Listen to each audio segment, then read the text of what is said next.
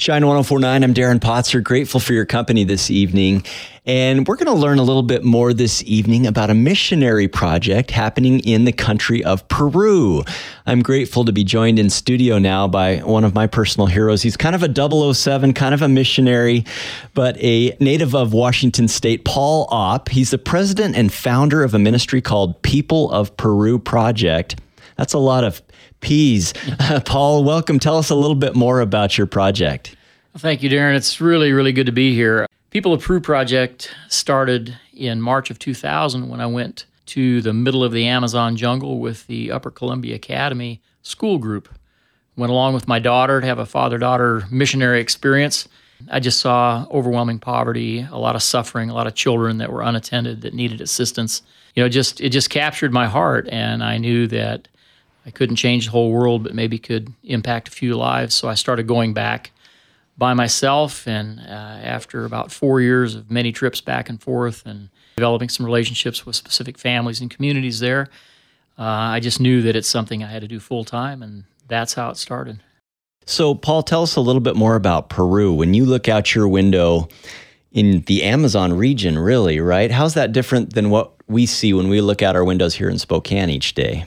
Well, Iquitos is right at the headwaters of the Amazon River. It's the largest city on earth that has no roads leading to it. So when I go to Iquitos, I either have to go four and a half days by boat on the Amazon River or a commercial flight for an hour and a half from Lima to get to the the largest city on earth that has no roads leading to it. And population again? Um, over a half million, about three quarters of a million almost now.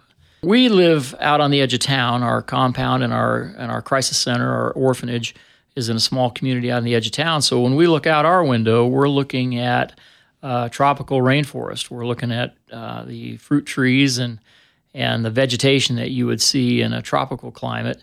It's flat. You know, people always ask about the elevation in Peru, but really that's at the other end of the country in the Andes. So we're about we're we're about a thousand feet elevation, a little bit less and it is tropical rainforest. Two seasons. It's it's either hot and humid or more hot and more humid. so have you actually floated on the Amazon River? Oh yeah. The Piranhas, oh and anacondas, a lot of anacondas, yeah. I have got pictures of me holding a 21 foot anaconda, well myself and about four other guys because it weighed 300 pounds. Oh my word. We'll learn more with Paul Opp. Grateful to have him in studio tonight. You're listening to Spokane's Shine 1049. Shine 1049, I'm Darren Potzer. Grateful for your company this evening and have a guest in studio. He's a missionary from the country of Peru, but he's actually a native Washingtonian. Paul Opp, learning just a little bit more about his People of Peru ministry this evening. Paul, share with us a little bit about what you were doing a number of years ago when God put on your heart this call to serve the people in a humanitarian way in the jungles of the Amazon down in Peru. Well, at the time, I had a logging company north of Spokane. It was uh, certainly providing an income for the family, putting my kids through school, and doing what what work needs to do. But I had the opportunity to go to Peru to the Amazon with my daughter with a school sponsored trip, and uh, just thought that'd be a neat opportunity to do something together like that. So I went. And before I went, I had one prayer, and and it had two parts. I said, Lord, you know, make this more than a glorified vacation. I want to do something that matters, that makes a difference. And if if I can just influence or inspire or encourage one soul for you while I'm there. And so that happened on that first trip and it was an answer to that prayer. So I started going back. That was in March of 2000. 2002, I found two little girls whose mother had died. They were 6 and 8 years old when their mom died. They'd been living on the streets for 2 years when I found them and uh, ended up buying a house, putting a family in there to take care of them. Uh, they cared for them uh, for another year and a half or so until I got down there full time, and then I actually adopted them. Incredible so, story. So you went from being a successful businessman here in Spokane as a logger to be taking on families that were on the streets of Peru. Fast forward almost 20 years later, what does People of Peru project look like today? Well, we have a uh, crisis center for abandoned and abused girls, an orphanage. We have had hundreds of girls that have come to us with um, from circumstances that are, you know, literally beyond description on air. Uh, some kids that um, you know horrific things had happened to early in their life, and just abandonment, uh, extreme poverty, all needed help. So we have this crisis center for abandoned, abused girls. Uh, we have a free medical and dental facility for impoverished families. We do free dental work um, five days a week out of our clinic. And then we have educational programs now that have taken impoverished children all the way through the university. These are kids that may not have even been able to attend high school. Little footnote there I referenced those first kids that I helped in uh, March of 2000 and 2001. That was a 13 year old girl and a seven year old boy in the same family living outside the city in the slums. And uh, just a great kids, great family, but very, very poor because of some circumstances beyond their control. And uh, fast forward today, we educated those kids and that little 13 year old girl is now a child psychologist, uh, has her master's in business, in business administration, and she's the executive director of our organization, has been in charge down there now for four and a half years. And her little brother is our dentist and in charge of our dental program, doing free dentistry for the very people in the community where he was raised. We're hearing from Paul Opp, who founded a ministry called People of Peru Project. He's a Washingtonian, lives here in our own state, but travels down to Peru for good portions of each year. We'll hear more from him in just a few moments. You're listening to Spokane's Shine 1049. Shine 1049, I'm Darren Potzer and grateful for your company this evening. In studio with me, I have one of my personal heroes, kind of a 007, kind of a missionary, loves to ride motorcycles. He's taken on a ministry in Peru and serves the underprivileged in a humanitarian way after having gone on a mission trip and experienced the need firsthand. So, Iquitos, Peru, it's down in the Amazon region, very poor. Where do these kids come from that you bring into your orphanage? Oh, they can come from the uh, villages uh, up the river many, many hours. They can come from a community right next door to us. I've had lots of people visit down there and they say, "Oh, show us the nice part of town," but it's not like that there. You could have somebody with extreme wealth, and the the next door neighbor is somebody that's living in a in a wooden shack with a with a thatched roof and a dirt floor. The floodplains down below the city, the worst poverty-stricken area, as the Amazon rises every year from the melting of the glaciers during the hot time of the year. That whole city, tens of thousands of people their homes are flooded. The, the lower levels, the houses have to either be up on stilts or floating houses on logs, or else they simply have to move out of the lower level. Open sewages, so when the water covers those open sewage ditches, tremendous amount of uh, contamination, waterborne illnesses. It's, it's pretty bleak at times, but uh, we have seen God do some amazing things in the lives of young people, uh, families, uh, parents who just hanging on by a thread. No, no government funding. It would be nice if there was, but uh, our our funding has come for 20 years from people who have heard our story, people that have been involved, people that have come to visit, or maybe volunteers. And when, when I put the need out there, people just have responded, and it's it's really mind blowing. I got to tell you. Paul Opp, missionary from Washington State down in the jungles of Peru and Iquitos.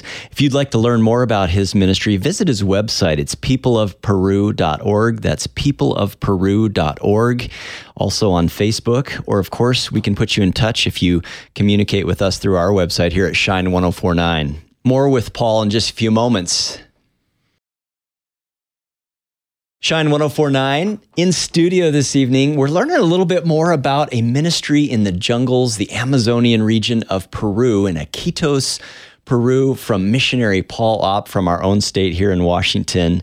Paul, years ago, Shine 1049 was partnered with you, and one of our fundraisers met our goal early. And so there was a neat story that happened that tied in with your ministry down in Peru. Can you share that story of Olga and Sarah? Yeah, incredible. I remember it like it was yesterday. Uh, a young mother came to our door, horribly uh, impoverished, with a little two-year-old girl, um, Sarah and she asked for our help. And I tell you, this was this was really toward the beginning of our ministry, and our resources were just nil. We listened to her story, and it was horrific the circumstance that she was in. And I said, I want to help you. And I said, just as soon as God provides that help, uh, I'm going to come find you. And that night, I, I went to sleep. The next morning, I got up and I had about six or seven emails with bold type saying, you know, call call the studio in Spokane. Call you need to call. So I did, and and that was the reality. You had reached your goal early, and this overflow uh, part of that was going to go to us. And so the reality of it is that the listeners to your radio station here in Spokane were meeting the needs of this young mother and this uh, little girl before we even knew that there was need. And the very next morning, we went straight to that community and found her and said, God has provided for you guys, even before we knew we needed it. And so we took her into uh, our, our facility then because essentially we had some, some sponsorship to, to provide for them. Uh, we had them there for years as uh, Olga got her education, as Sarah started to grow up and finally went away to, to kindergarten in the early years. Food and shelter, yes, living in our facility, our residential care, uh, all the life skills, everything they needed. And Olga finally got through some technical trade schools, uh, had the ability to provide for herself. And, you know, we built her a house with one of the volunteer groups that came and that was kind of that graduation process. So she got her house for her and her daughter, and um, has been supporting herself ever since. Now, Sarah, of course, was is you know very dear to my heart. She's the daughter. Yeah, she's the How daughter. old was she when she initially Oh, she came? was two, and now she's uh, 16 and uh, finishing up with high school. And of course, she's not just been on our radar; she's been part of our People of Peru Project family. Uh, we have hundreds of girls like that now who've graduated through our facility, but stay in touch with us uh, like family. And so. Uh, Sarah will start the university soon, and we will again pick up our sponsorship and help her finish that educational process that we started years and years ago with her. So it's just been amazing. Something Shine listeners did years ago to bless the ministry of People Peru and impact and change the lives in the course of Olga and little Sarah's life. Shine listeners, super exciting story. This is Paul Opp joining me in studio this evening from the jungles of Peru. Uh, the ministry, if you'd like to learn more, if you'd like to support them financially, it's called the People of Peru Project, and you can find them on their website, peopleofperu.org. Also, could find them on Facebook, but check it out, peopleofperu.org. Or, of course, we can put you in touch if you communicate with us through our website here at Shine 1049. More with Paul in just a few moments.